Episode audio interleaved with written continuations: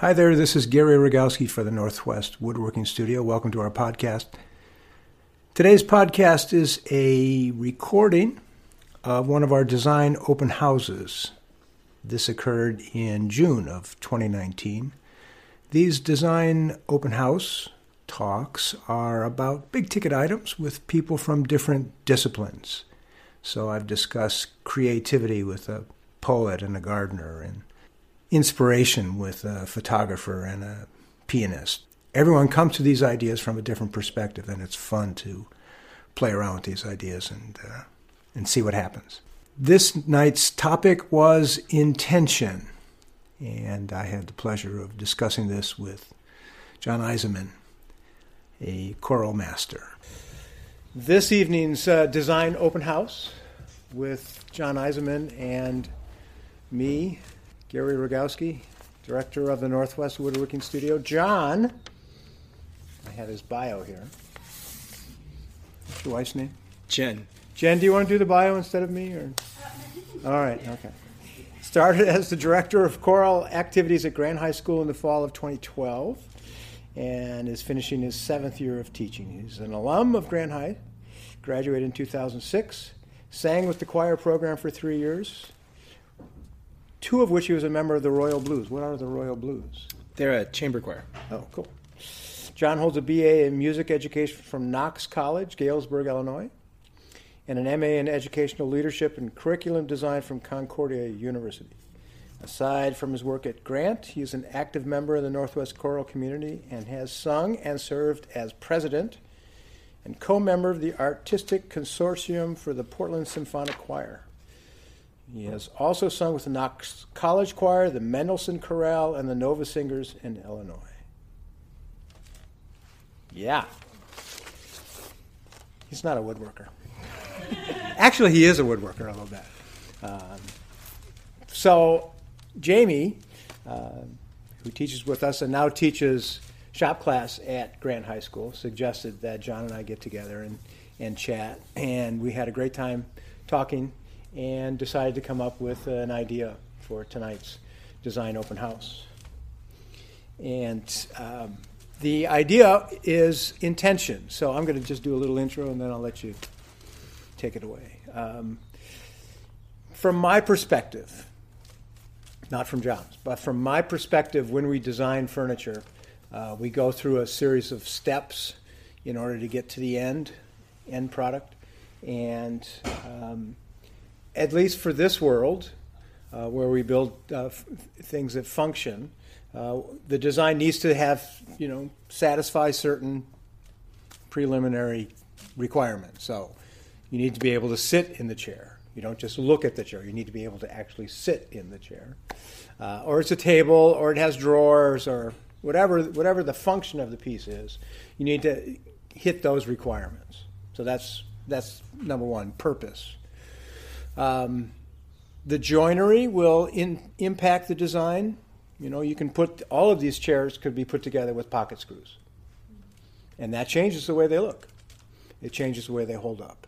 Um, they can be screwed together. They could be put together with wire, uh, but that changes things. And these are put together with wood joints, and that changes the look of things. So the structure is a part of the design.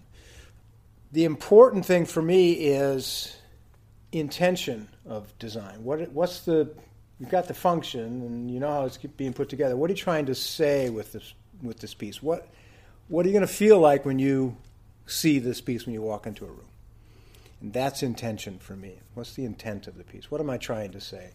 I was thinking about this earlier today, and you're going to expound on it because you can and I can't. But that's uh, the idea of lyricism. Wouldn't it be nice if we could be lyrical with our furniture? It's hard to do, but uh, that's you know that's a, that's an idea, an intention. What do I want to do with this piece when you see it? Um, and uh, after that intention, and you're thinking about that, comes the details of the piece, whether it's brown or red or white or brown or brown or browner. as woodworkers tend to tend to design their stuff, uh, and then the plan. So those are the five aspects that come together for, for me to put a design together. but for for me, it, intention is is the most important thing. With that, what do you want to talk about? well, intention. I, I, intend to talk about intention. Excellent. Um, well, first, Gary, thank you for having me and inviting me to be a part of this uh, gathering this evening. It's really exciting. I've uh, I, I, really enjoyed our preliminary conversation, and uh, I found your book really inspiring um, in terms of the way I approach my work as a choral director and an educator. Um, I kind of separate those two things. Um, being an educator is one thing because it involves, um, at least in my case, an institution and a lot of licensures and things like that. But then also, what am I educating? I am a choral director, and I think that's a skill set that I can take and um, to other mediums, right? Not just within the school. Um, but anyway, um, back to intention. For me, um, intention often starts with emotion, hmm. um, and it how I'm feeling um, indicates or um, prescribes where I'm going to go with a specific programming choice, with a specific way I'm going to shape a phrase. Um, so I'm very conscious of the things that are going on in my life um, how I'm feeling about certain, um, you know, global aspects, my personal relationships, my relationships with my students, and from there, that kind of drives what I do and um, the types of pieces I program and the types of emotions that I bring into the classroom. Um, and that does that sound very selfish? Absolutely, but um, it's that's art, right? Um, right. It, it, has to start with the person who's doing it. Um, and as we discussed earlier, you know, I the interesting thing about the medium that I work in is I work in the medium of of humans, right, and their voices. So, um, and in a school, they happen to be children, and I don't always get to pick exactly what I want to work with, right? right? the fellow educators in the room are laughing, right? Um, I don't have the luxury to always go out and say, well, I'm going to go and select this type of voice, and it's going to be able to do all of these things. Um, but in terms of what you intend to do, I think is still the same. Mm-hmm. Um, no matter what you're working with, what you intend to do is the same. Whether you intend to bring joy, or you intend to bring reflection, or sadness, or celebrate something. And to me, you talked about different steps in the process. And for me, there are a number of steps too, and I don't know if I could number them off as eloquently as you did. But the first thing when it comes to programming music, um, that's that's step one. Is well, step one really before that would be knowing what ensemble you have. Right. So um, let's just say, for instance, I'll I'll talk about my my chamber choir, the Royal Blues. They're a very accomplished young group of high school students. So there, I know I know exactly how deep I can go. I know the level of of their abilities, and so from there, I have to decide what type of music am I going to pick for them? What are they going to be able to handle? What are they going how what challenges are they going to go through in order to get that? And then also what do i want them to learn from that? But then the last piece is what do i want them to bring to an audience? So it's again it's it's that me as a teacher i have to intend to teach them something. I need them to get something out of that. And then i need them to be able to take my intention and interpret it in live time and sell it to an audience and hopefully that comes across. Right. So there's a lot of steps, and then their emotions and their state of being get in the way of that. Mm-hmm. I mean, in many times, uh, in really good ways, but sometimes not in good ways. When you're trying to have a rehearsal at nine in the morning on a Tuesday, and you're talking about, um, you know, say you're you're singing uh, um, an African American spiritual, and you're talking about one of the greatest struggles known in human history, and you want to bring that that that gravity and that weight mm-hmm. and that understanding. And they're just like, man, it's 9 a.m. on a Tuesday, and I'm in high school. I have, and you can't always get there. Right. It's fascinating to me. I hope to to the furniture makers in the room how much John is talking about emotion and how little we think about emotion when we. It's how little I think about emotion when I'm designing a piece of furniture. Uh, I mean, emotion comes into it, but not because of what I'm designing. It's oftentimes something else has gone on.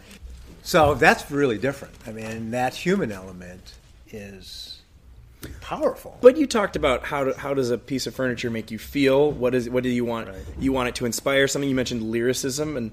And I, I mean, I think about that in the, the items of furniture and, uh, and that I you know have in my house and the types of things I'm drawn to. They give me certain feelings. They are oftentimes a sense of nostalgia, or they remind me of a certain time or a certain place, and and those convey emotions, and therefore, I think that there is a lot of emotion that goes into the intent behind a piece of furniture. Whether you intended it to be there or not, I don't know, but it has that effect on people. Well, I think that's the important point to make to the to the nascent designers out there, you new designers out there, is that there is a purpose and an intention, and then if you think about that, that piece can have more impact.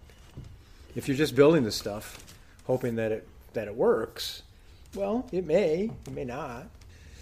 It's an important part of of delivering the goods. When you build a piece from from a set of plans, someone else's stuff, it comes out ho- however they chose to design the piece. But when you're really thinking about a piece, um, I'm thinking about your one of your round was that that round cabinet had a real impact uh, that shape and that form. So that's that's important, but much less of the immediate emotional stuff, day to day stuff for us. I, I, it, it's a fun job though, Yeah. Um, I- because music is a part of everybody's life, whether we uh, like to admit it or not. We're surrounded by because of recorded music. We're surrounded by it. You can't even walk into a grocery store without hearing something, and that music is going to make you feel a certain way. Right. Um, and there's a lot, and music is designed to make you feel that way. I, I think because it comes, well, at least in my opinion, true music or genuine music actually was created with an intent other than just to make money.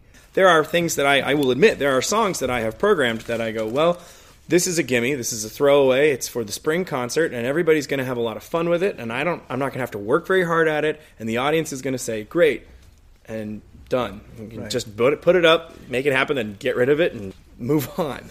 Is the ephemeral quality of music limiting, or is it freeing, or That's a tough question. yeah? Music is a time-based art so it only exists for the moment that it's being produced. And i'm not talking about recorded music. I'm talking about live human interaction right? Like uh, me singing to you or playing an instrument to you is a moment in time that can never actually come back. However nine times out of ten what i'm performing at least in the choral world was written by someone else with their own intention. And sometimes it happened 500 years ago. And so we have records of these scores. I'm a huge fan of Renaissance music um, and early music, and I program a lot of it. And you'd be surprised how how easy it is to get high school kids to really, really dig Catholic church music from 1450. like it's really, it's probably easier to, than it is to get all of you guys to dig it. So in that, I think that you know, like you said, that the chair just sits there for a hundred years. But what I'm dealing with kind of is more like it's like I'm inheriting the plans. Right. And now I get to go, okay, I've got someone else's plans. Here's the notes, here's the words, here's the structure, and I kind of have an idea of the setting of where that's going to be. How do I make that important and relevant and connect it to today? Mm-hmm. So I think maybe as a furniture maker, you're wondering, how do I make what I'm building today have meaning beyond the function of it today? Mm-hmm. How does it inspire someone, say, 100 years from now or 200 years from now? How does someone look at my plans and go, ah, yes, I want that? Well, I think in the in the mastery program at least we have um, we built nine pieces.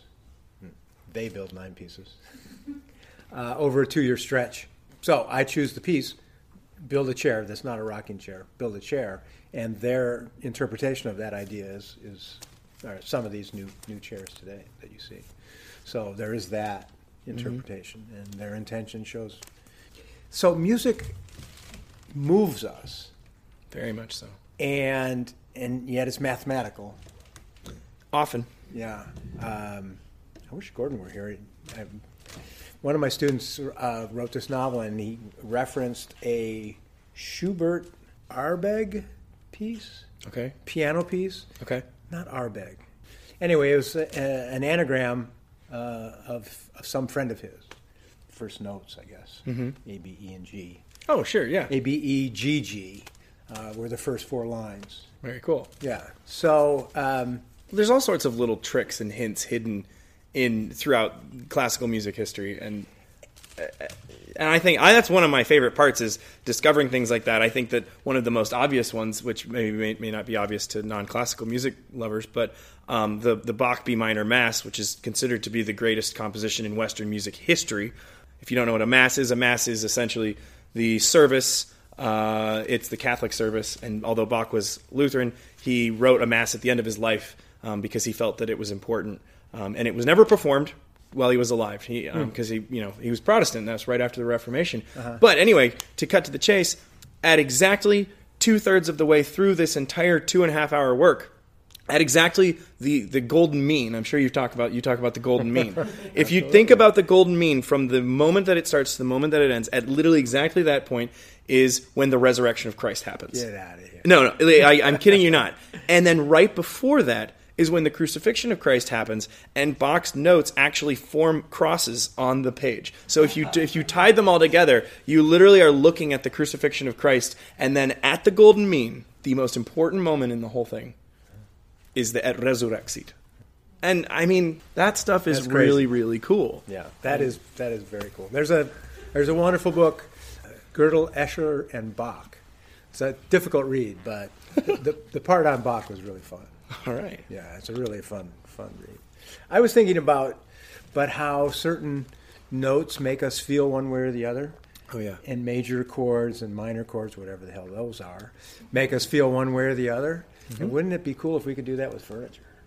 If we could think of what's a major chord in a in a design, what's a minor chord in a design? I have no idea. I mean, I'm just thinking about that. I, I I'm I'm intrigued by that idea too. Is how do you make a piece of furniture say have a represent a tonality? Uh-huh. Um, and I, I don't know how you do that. I would tell you right now if I were looking at these two pieces of furniture, the tall black one is definitely in a minor key, but it's in for me it would be in a sharp minor key. I, I was actually quite. I'm not kidding you. I was literally about to say F sharp minor. I, I really was.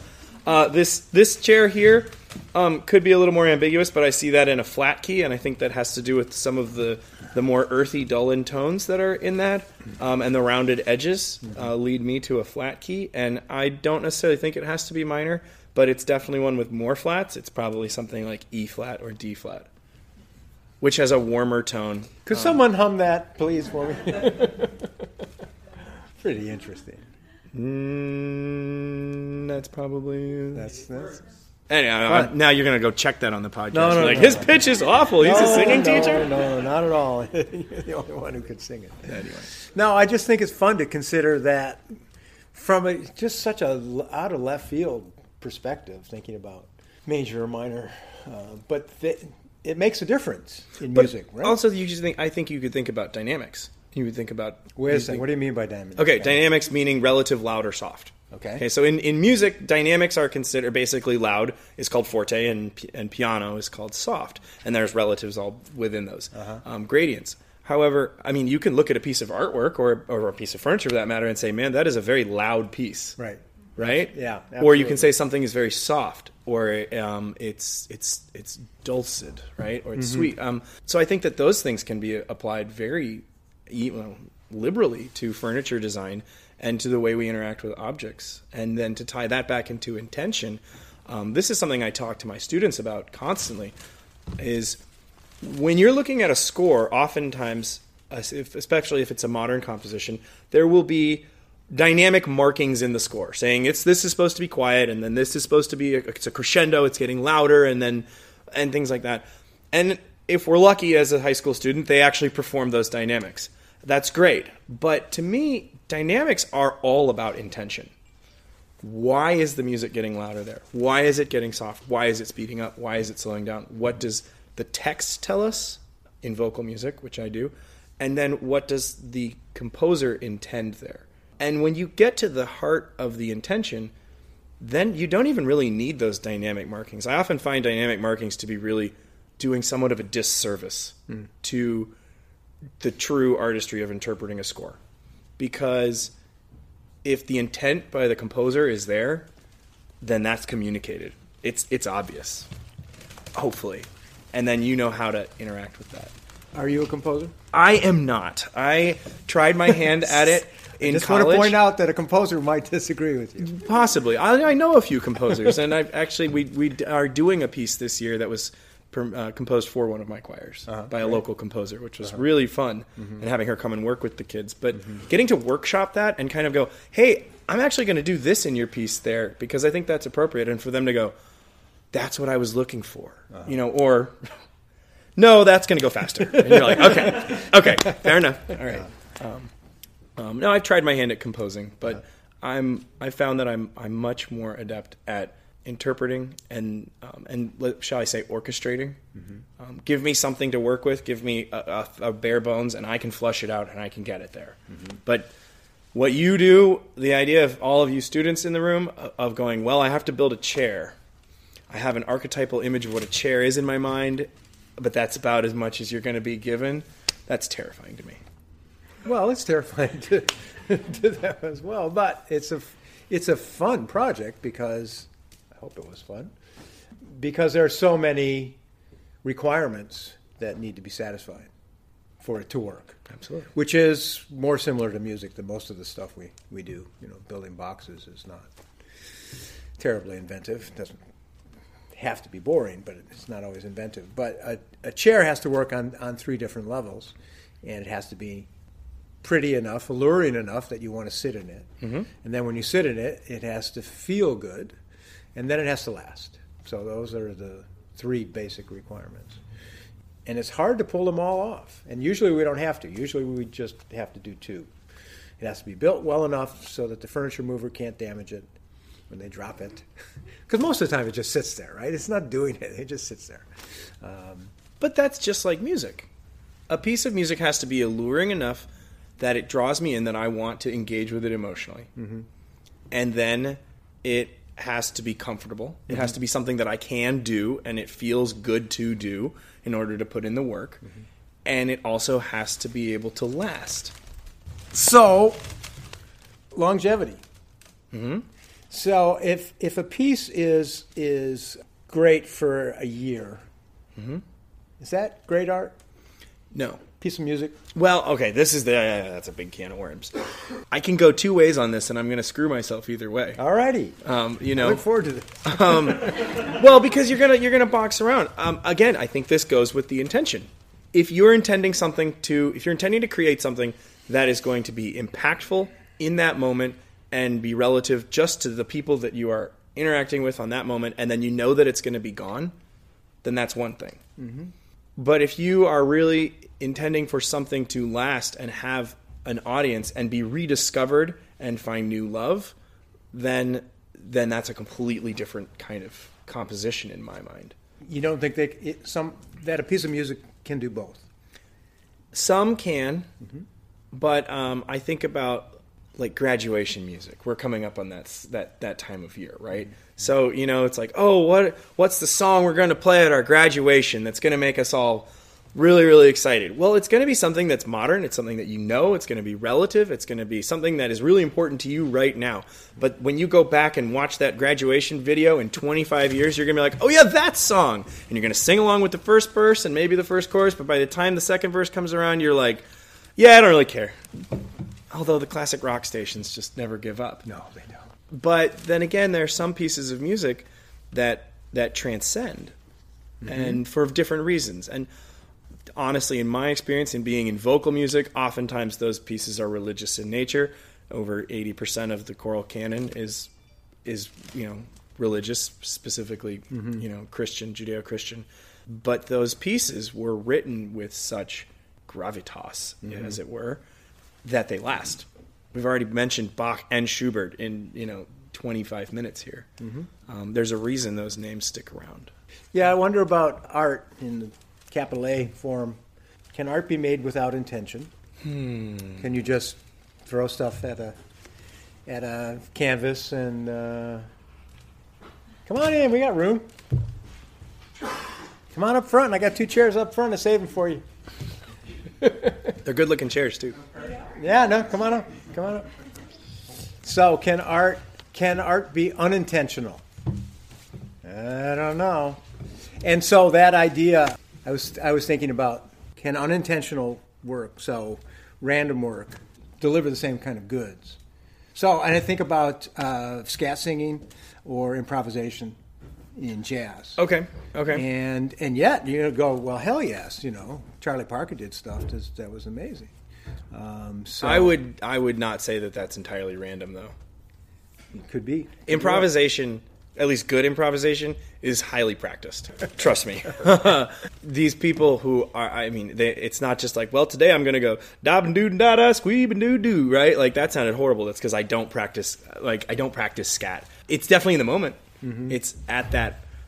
It's it's seemingly random, but there's there's practice and honing of skills that go into that um, for sure. I think though, to your point though, that there are off there are times when a piece of random art, or if something is created randomly, once in a while can have an impact. But then I don't think that it had an intent. Yeah, maybe not. You never know what's going to impact someone, right? You never you never know what you say or what you do or what you create is going to make. You don't know how that's going to make someone feel. You can guess at it, but in the end, you're really kind of shooting mostly blind. So you never know what you're gonna, you know, you might make something and be like, well, eh, I, I didn't try that hard, and eh, well, there it is. And someone might come across it and go, That's happened. Gary, how did you do that? And Yeah, you're like, it's happened. I don't know, you know. Well, I yeah, it has happened where people have commented on a piece that I just think is not very good, and yet it impacts them, so that you get you get lucky sometimes. But the uh, idea of of longevity is one that I think. I mean, you think about where we are now in terms of a culture and what's current in terms of design, and that's the uh, modernism, capital M, modernism. I.M. Pei died today. Um, I looked up his six, you know, six best buildings anyway. I didn't know most of them, and but did like them. So the the the pyramid in the Louvre, the center of the Louvre. That's right. That's that's I.M. Pei.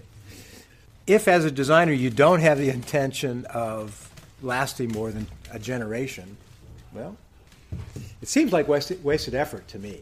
It seems like a, a, a real opportunity that you have to make an impact uh, for you know a, a good long period of time. But how do you do that? That's that's really the that's really the hard thing. Is how do you create stuff that resonates generation to generation? I mean, in my mind, you have to hit those, those same themes, the same ones that Bach Yeah. was thinking about. Right. I, I, I, I, I'm, I'm riffing off you here. I think, I think you have to. I think you have to look backwards sometimes, and you have to look at what's worked in the past. Oh, absolutely. I mean, there's like, like, to, to think that you can design something brand new is absolutely foolish in my mind. what he said. Like, I, I mean, and especially in the world of music, that's why we ended up with atonal music like Schoenberg back in the early 20th century. Yeah, I know mo- most people don't like it, but that's because composers started going, "There's literally nothing I can do that's new." Yeah. And if everything has to be new in order to be appealing, then this is the only thing that's left. And so now we've just given up, and it's like just write what you like and call it good. Uh, no, I, I think to to to create something that is has longevity, I think you really you have to look back and you have to look at what you are influenced by now and what works. Like, and then don't go completely off script because if it worked in the past, it's probably going to work in the future still. And so you're really just you're carrying that that sensibility forward as in like so in terms of a chair you look at the, what types of chairs really have spoken to you and have continuously spoken to people throughout hopefully a generation or more. And then you're just doing your own iteration on that to shepherd it into the next. Right. it's not changing the boat shifting it a bit. I don't know. I, I think about that how i do with, with pieces. It's my responsibility to shepherd these great works of art into the next generation mm-hmm. as an educator. Well, it's it's of huge importance for for designers to recognize that they're not going to come up with anything new. It's been done, and struggling with that burden of originality is just is I think it's a waste of time. So how do you how do you become a good designer? You find good sources to steal from. yes Yeah, the problem I have is when when people do exact copies Oh, yes. and then and then put their name on it. And then they put, Yeah, uh, I think it was Matisse who was complaining to some artist friends Matisse, the painter, was complaining to some artist friends about you know the old masters and how boring they were and all that, and then went off to the Louvre to study them because that's what you do. Because that research and development part of the design process is really important. Figuring out what did work or what works for you. If you respond to something, why are you responding to it instead of just saying, "Oh, I don't know what I like." Well, you got to think about it. You got to think about what what you like, and then why do you like it, and then how you can steal from that reverently. It's reverent. Good design is reverent theft. That's what I call. it. I, yeah, that sounds about right. Yeah. It's hard to since I'm not a composer. Since I'm I'm since I'm a, direct, a choral director, I'm an interpreter of, of music, and then right. Um, it's it's hard to go back and see how people did stuff before there was recording involved, right? So if I'm programming something um, by say William Byrd or Thomas Tallis, we don't have recordings of what those choirs sounded like. We have we have written inscriptions and we have ideas and treatise, uh, treatises on music that talk about how things sounded, but we really have no idea t- the concretely. Can I ask a question? Please. Do you think voices have changed? Yes, they have in fact. Yeah. Uh, they have they have a lot. In fact, the uh, most many of us don't sing in tune anymore, and that's because we rely on recorded music to provide our musical entertainment. If you go back not even hundred years, uh, you didn't hear music unless people played it. Right. Right. And then you you say you go back. I mean, that's a, a stunning concept for most of us to think about. To think about the fact that before the Industrial Revolution, life was incredibly quiet. I mean, really, there was no freeway noise. There's no airplanes. There's no cell phones. There's not. There's no recorded music anywhere. All you hear is the wind, the trees, whatever animals you're around, and whatever people you happen to be around. So life was very, very quiet. So that's why music became so important, really, because it was a way of bringing people together and making some noise to shake things up a bit. Um, so inherently, people were better musicians in in many cases, or people were involved in it much more. But specifically to how voices have changed, and this plays into our own culture. Voices have, have gotten lower, and especially, well, actually now also in the female voice, but um, the male voice specifically has dropped in pitch due to societal norms of what it means to be a man. If you have a low speaking voice, you command authority. It, it, it has this very masculine quality to it that we ascribe to, right? And, you know, oh, a boy becomes a man when his voice drops and things like that, right? right. Well, that's just ridiculous, right? I mean, I have a relatively higher pitched speaking voice now, but I did that by choice. I worked at it to to bring it up into what would be historically a more accurate level of, of the dynamic, it's not dynamic, uh, pitch register of speaking. And I encourage my students to do that same thing. And you can you can hear it in, in female voices today too. You hear that, that vocal fry, that like, uh, I don't know, uh, that sound right there. Right. That's damaging to the vocal cords, and it's an in, it's an unnatural way of speaking. So, yeah, we have a lot. Like things have changed. Uh-huh. Our instruments have changed, not irrevocably, but so that's part of it. Yeah. Again, to to kind of go back to like when you're talking about you know Matisse going and studying the great masters, I go and I study scores of the great composers, and I read about you know I study and do research about how these pieces would be performed, where they were performed, for who, what the performing forces were. But then in terms of actually hearing it, I can only go back 80 years at most, and even then, most people weren't we weren't singing old music, and the recording quality was garbage. Right. So really, it's it's kind of a rebirth right now going on. Well, we have uh, pieces that become iconic furniture pieces, for better and for worse. And speaking of chairs, many of them are completely uncomfortable, but strike such a pose that they become important uh, in our in our canon. The balance between form and function is upset. It's hard to say. I mean, there are, there are some designs that seem to work and just seem to work. So the, the Danish Danish modern chairs, the Hans, Hans Wegner stuff, uh, always seems to be current. So when you're when you're teaching your classes and you're infor- instructing your students, do you ask them to emphasize the form or the function? Oh, form over function. The function has to be, that's the first requirement. So when we write a design brief, the first thing you have to do is make sure that the piece is going to do what it's supposed to do. Whatever its its job in life, it's got to do that. It has to do that. Okay. But that's not the overriding concern. And the function, form does not follow function. Form is its own is its own beast. I'm a big fan of a guy named Henry Petroski. All of his books are about failure. He's written a dozen books, and they're about failure. And he says the only way you get to learn anything is by failing. Form follows failure, is what he says. He's an engineer. He's a civil engineer, and so he's got a particular approach to it. But it's, huh? He wrote a book about bridges. And uh, what he said about bridges is that every 30 years, one, one falls down. And all the, all the uh, bridge engineers go, Oh my God, who knew? Right? One just fell down, what? And it was in San Diego or LA. They just put it up and it fell down like a week later. This was last year sometime. There was a bridge in Minnesota about 30 years ago that fell down. They don't know how or why things fall. We don't know why. but uh, yeah, and that's that's how they learn. Unfortunately, lives are lost. Yeah, there's a lot of that. And in the Nature and Aesthetics of Design, the David Pye book, he's talking about the same thing. Planes shouldn't fall out of the air. They shouldn't. But when they do, then you have to figure out what has happened, what has occurred, and make sure it doesn't occur again. But that, the failure aspect of it, I think, is huge. And when you're designing a chair, how many failures before you came up with a design? How many? Dozens. One, one hopes. One hopes. If you're not failing at design, you're not designing. That's how it works here.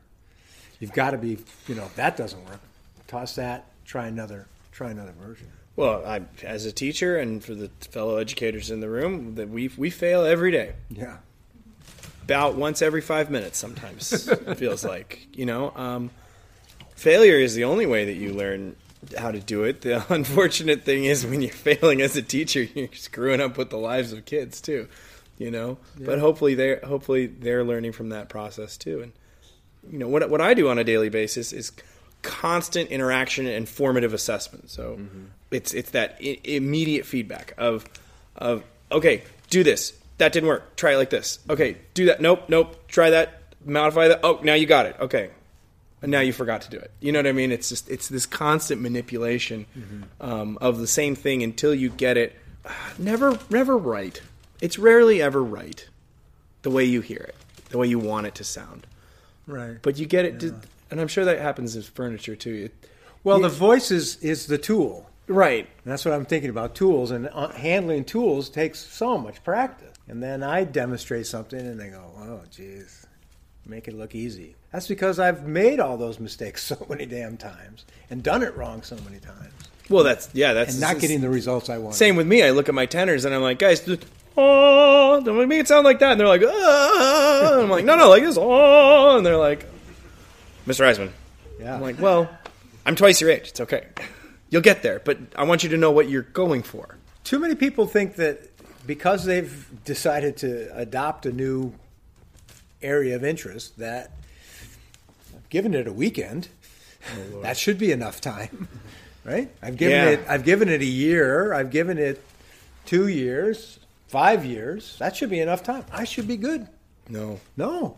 It takes much longer than that to be really good at it. I had a student today thank me for taking taking up my life with this one study. Anyway, but that's it takes that sort of commitment because the incredible stuff that furniture makers are able to do or that singers are able to do comes after just so much practice.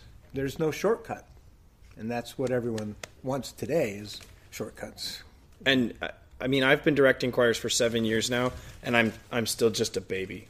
I mean, really, I'm I'm I'm such a baby in my field. I have so much more to learn and so many different skills to understand you know, just this past uh, December, I had my first opportunity to conduct a chorus and an orchestra at the same time, and I was terrified. Yeah. I mean, working with voices, that's one thing. Then working with adult voices, that's another thing. But then having to work with instrumentalists who uh-huh. have all sorts of different needs and requirements, it's mm-hmm. It was ter- it was fun, but it was terrifying. And I have you know I have so much more to get there, and the only way to get there is to just keep doing it and to not second guess myself. Although you do, Mm-hmm. You know, that's, that's, part inevitable. of the process. But yeah, that's inevitable. But if I know what I'm striving for is true, and if it's if what I'm working towards I believe is something of value, then it's okay if I don't get it right the first or fiftieth time. You're still working towards it. Well, that's where the intention thing comes back into play. If you have some idea of where you want to get, and you don't get there, you've just learned a hell of a lot. Yeah. Uh, Mark Azevedo, so those of you who know him, is a scientist. He's a botanist. And he says when you perform an experiment and don't get the results you were hoping for, that's a good experiment because you didn't. It just proved that this method doesn't work. Well, that's good. You can get rid of it and keep searching for the one that, that works. And so it's valuable to go through that whole process, but with intention in mind. You know, I know where I want to get. I didn't get there. That's a huge part of the of the design process is knowing this is where I want to get. And for the for the new designers, you know, you say, "Oh, this is what I want my piece to be like." You know what good looks like, but how do you get to good, right? Well, you got to keep trying. And I think the the more you can build, the more mistakes you make, the more you can say, "Oh, not going to do that again. Not going to make that mistake again." And that's that's a huge thing. That's that's when you start to develop a vocabulary, and that's what we Absolutely. a question came from the audience. What are some of the things that affect a design of yours? Well, rhythm. Absolutely. I mean, that's that's a really important one for me. Negative space. Uh, I would I would consider that silence. Tempo. Yeah, it, it really does start with form for me, though, and that goes to proportion. See, So- and that's where I think that we differ mm-hmm. is is because because what I'm when I what I'm working with the form has already been decided upon, and so where I'm come I come at it from intent is is from that emotional standpoint. Well, I just thought it was great. Your the the example of Bach's B minor Mass and the golden yeah, golden mean being you know laid over that whole thing and that's what you can do with with furniture with is deal deal with that form and i think that's our that's our starting point and i think for a composer it would be as well Absolutely. Right? I mean, in a composing standpoint, I mean, from when I when from my composing days, you have a form that you're composing in. You have limitations that are given to you. It was the really abstract ones that I really struggled with. But when I knew I had to write a nocturne, that was fine. Right. Uh, And and I always found that my best compositions and the ones that I still go back and listen to, and or sometimes have my students run through. Um, were the ones where I gave myself a set of limitations, Right. and I said, "This is what I'm working with. This is the medium I'm working in. I'm only going to do these types of things. I'm only make G- these choices.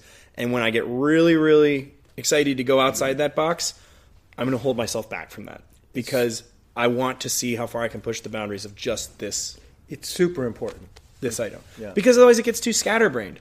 And again, I, I will full full disclosure. That's why I don't like romantic music um, as much because I find that it just follows the whims of the composer, and it, it's it's whatever they're feeling at that moment, and that's great. But I might not be feeling that, so I, I prefer music that has a little bit more structure and inherent cohesion in that because there's a box to operate in. there's enormous freedom in limitations Absolutely. so things can you can within a certain box that you're decided to work within there's there's more there's more freedom inside that box for Well- some paradoxical reason I believe that fully, and I mean, in, in some ways, the box that I work in is high school students. Yeah. you know, and, and like I said at the top of this whole thing, they my, the kids can only go so far, and so I need to know exactly how far I can push them, and then operate at that level, and realize I can get things out of a piece of music that no professional adult choir can because I have high school kids doing it. Right. I think about some of the pieces that we've done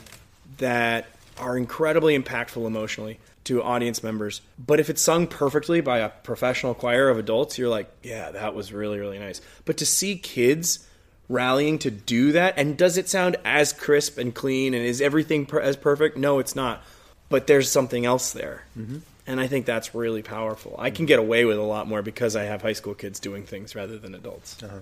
I had a job one time uh, where a client came to me and said, "I want you to make something for my husband." I said, "Great. What does what does he want?" Uh, it's going to be a surprise. Do whatever you want. I ran from that job. I didn't do it. I didn't want to do it. There's just no way of, of pleasing a client like that because you never you just don't know. And it was a terrifying thought too. I could do whatever I wanted. Well, whatever I want may not be what the client wants. So. Well, and that that I mean to tie that back to intent, that's a really interesting thing. Um, and not that I want to go down this rabbit hole totally, but we we talk about intent versus impact a lot in education, and what you intend to do is not always the impact that that it Well, has on yeah. people, and and so you might be like, man, I'm going to do this piece of music, I'm going to make this piece of furniture, and it's going to make them feel this way, and they go, eh, or Right. or how could you? But sometimes people are offended. I mean, Right. You know, things like that. Maybe that doesn't happen in furniture as much. In music, Oh, it more than certainly does. more than you might think. Um, but I think that when, when when thinking about intention, at some point you have to let go of that intention and realize that it's up to the whoever you're interacting with to let it be theirs. Then, and I guess I won- I wonder for you, does your intent of the piece always end up being the most important part when it's done? No, the question is is whether or not I think it's a s- successful design. Okay. Um, and so my intention either got translated into the piece or, or not, and sometimes it didn't. And so that that's that's the only important thing. I think that's where I struggle a little bit more because to me, it a piece of music moves you or it doesn't. It's Oh, there yeah. really isn't that in between space, and and it's like if my kids or my audience doesn't get it and they don't buy it, then that just crushes.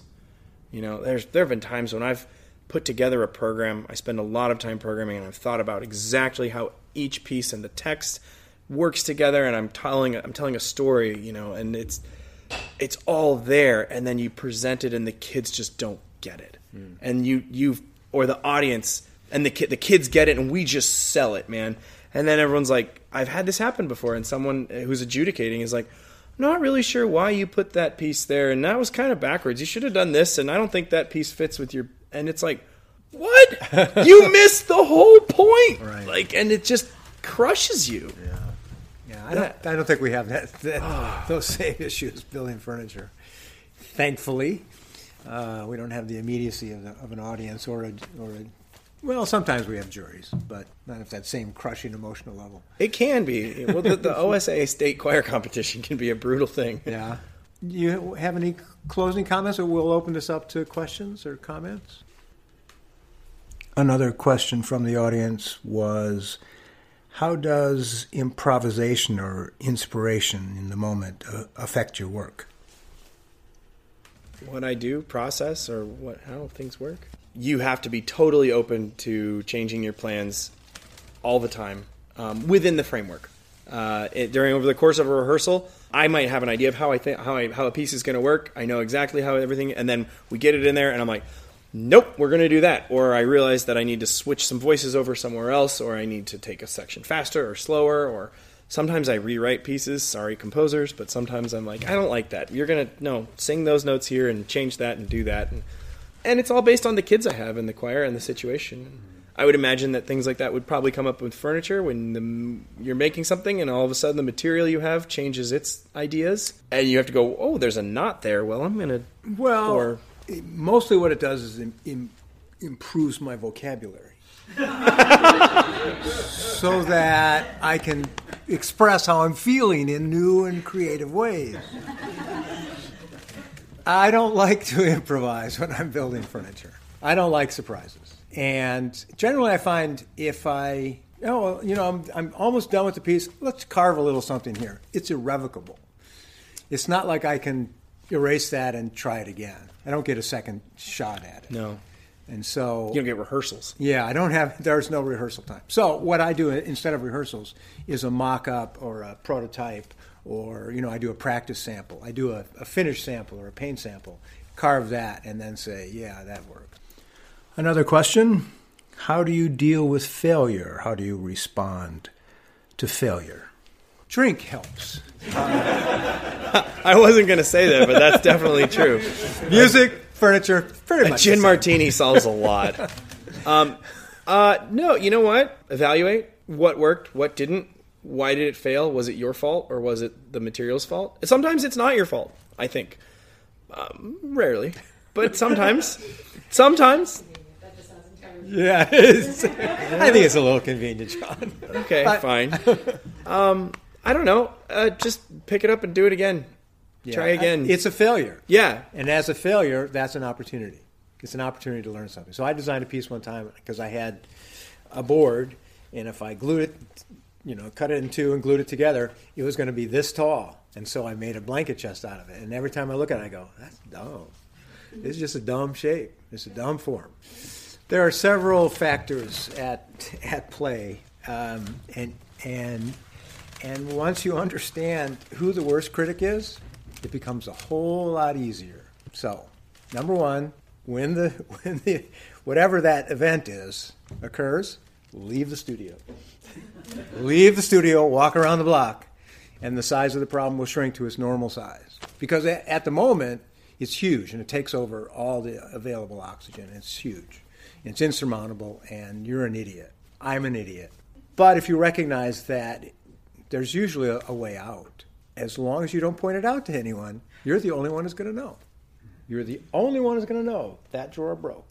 So that's really that's really it, and and recognizing that what my book is about is about that understanding that forgiveness is the most important tool. Being able to forgive yourself for making that mistake. A failure in design is is an opportunity. And that's why you build all these pieces so that you can walk around them and say, "Didn't work. Good." I mean, not I mean, I was, not, I was hoping it would work. But it didn't work, and so now I got to figure out, you know, how to make that better. Which is why front end loading the design process is so important. You spend so much time on mock-ups and models and stuff, so that at the end, after all those weeks of work, you can look at it and go, pretty close. You know, I didn't nail it, but I got pretty damn close, and that's a good feeling. But that that feeling that you're describing, that sucks. I think you got to think about the amount of time that you're putting into it too. Yeah. and uh, especially if you have deadlines, that makes things easier.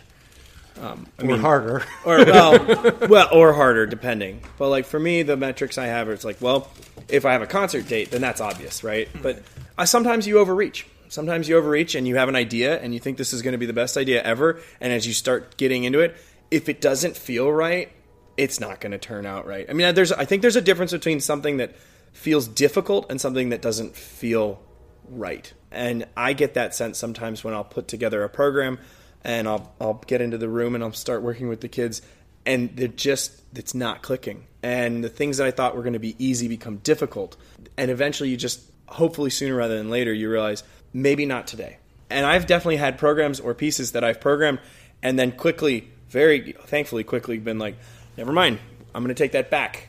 Mm-hmm. and then when I was ready and realizing that it wasn't necessarily that the kids weren't ready it's that I wasn't ready I wasn't ready to get there yet. In fact, I just did a piece this year that I've wanted to conduct for four years, and I've workshop teased it here and there, but always known I'm not ready for that yet. And I think what's the interesting about what you just said is how much feeling is a part of it, and responding not on an intellectual level. It's not about your artist statement about the piece. It's about how you respond to it. When you walk back into the room you haven't seen it in a day, you had to leave and you came back and you looked at it and said, oh, I can do this, or oh, it's garbage and I have to blow it up. But that, that gut feeling is a huge part of the process for me. And I'm sure it sounds like it is. It is for, it is for me, and I and I. I mean, I, I go to lots of conventions and work with other directors, and um, I, man, it, there's nothing more painful than watching someone conducting a choir or rehearsing a choir on something that you know they're just not going to get because mm. it's not a good. It, they don't have the right intention. I mean, they want it to happen, but you just you can see it and you can watch it in live time, and you're like, that choir is never going to get what mm. this person is trying to do, mm. and it's just you just it's like, why did just no stop, start over, go in a different direction but if you can't just tell that to someone, they have to come to that discovery for themselves. It's tough being uh, being a designer in this very right brain world of of engineering that we do, the engineering all these pieces, and then having to switch over to this creative side because it's so f- scary over there for us, and uh, and how to access that is uh, is is tough. You have to practice it and we have to spend so much time building this stuff and practicing those skills that it's hard to switch over to uh, to practice that stuff. But I, I, think it comes back to understanding what it is you like and why do you like it. And it doesn't matter what you study, what your what your art is or your your medium. You go and study the the people who are good at it, and then figure out how to what responds to you, what resonates with you, and. Uh, if you can figure that out, that's huge.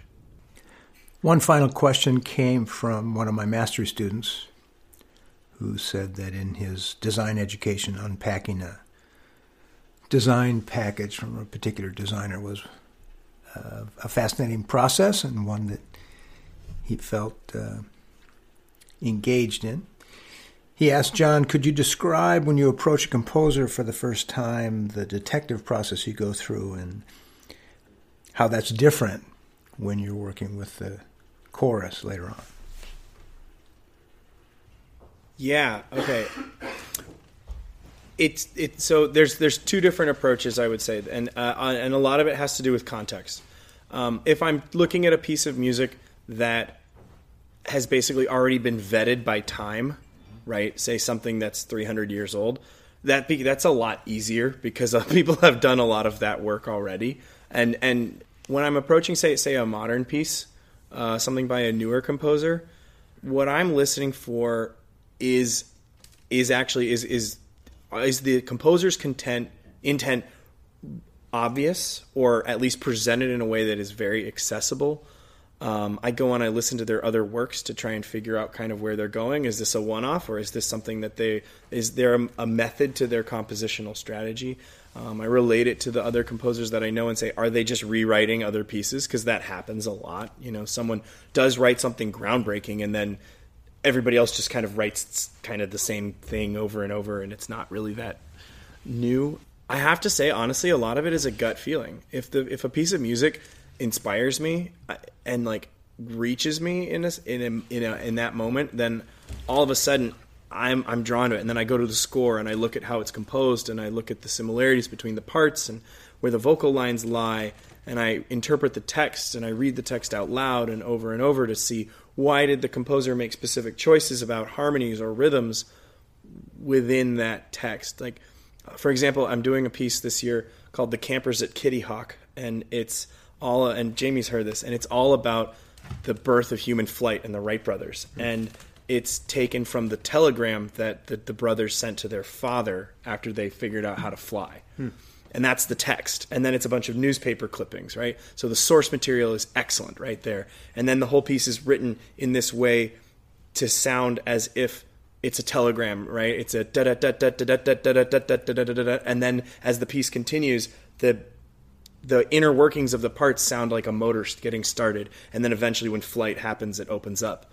So for me, that clearly has a strong intent, but also the form of the piece, the structure of it is incredibly methodical so then I'm bought in, right? Now I'm in. And then when you to translate it to students, it depends. Sometimes you can just give stuff to people and they'll go and they'll get it. But sometimes like that piece it was so hard I had to tell them sometimes you make stuff up too. I'm not gonna lie. Sometimes you're like, "Hey, by the way, this is the hardest piece I've ever done in my entire life. So, are you guys up for the challenge too?" You know that inspires people. Um, a little fabling here and there, but honestly, I think honestly, just being being completely honest with how it affects me. I, I cry in class a lot, um, and when when the kids do something that moves me, I let them know, and I'm very open with that. And when something sounds bad, I let them know. you know, conversely, like that just wasn't good. Different pieces are approached differently. Clearly, I do need to do more weeping. no, it's a well. I mean, again, though, with with uh, with the older music, a lot of it is, uh, uh, like I said, a lot of it is religious in nature, and so that's a really difficult thing to communicate to students. As we, especially in Portland, you know, we are the city right. of the unchurched. Right. Um, but getting kids to sing about, you know, an O Vos Omnes, which is the the Christ on the cross, bleeding to death, talking to the people in front of him. I mean, that music has clear intent behind it. And to get the kids to recognize what that means i'm not religious in any way. I was raised without any religious affiliation but i can understand that holy shit like this is powerful to millions and millions and billions of people who have come before me. And that's important. And so i think if you really are just honest with the students about that this might not be true in a liturgical sense to you but we've all been in a place in our life of utmost sadness and sacrifice, right? Or know someone who has. And so, how do we, you know, find your own intention to it? I don't know if that answers your question. Well, thank you very much for coming. This was a lot of fun. Thank you, John. Thank you, Gary. This has been great. This is great fun. We're going to keep talking and have a beer. And There's some popcorn and stuff. So thanks everyone for coming. That's great.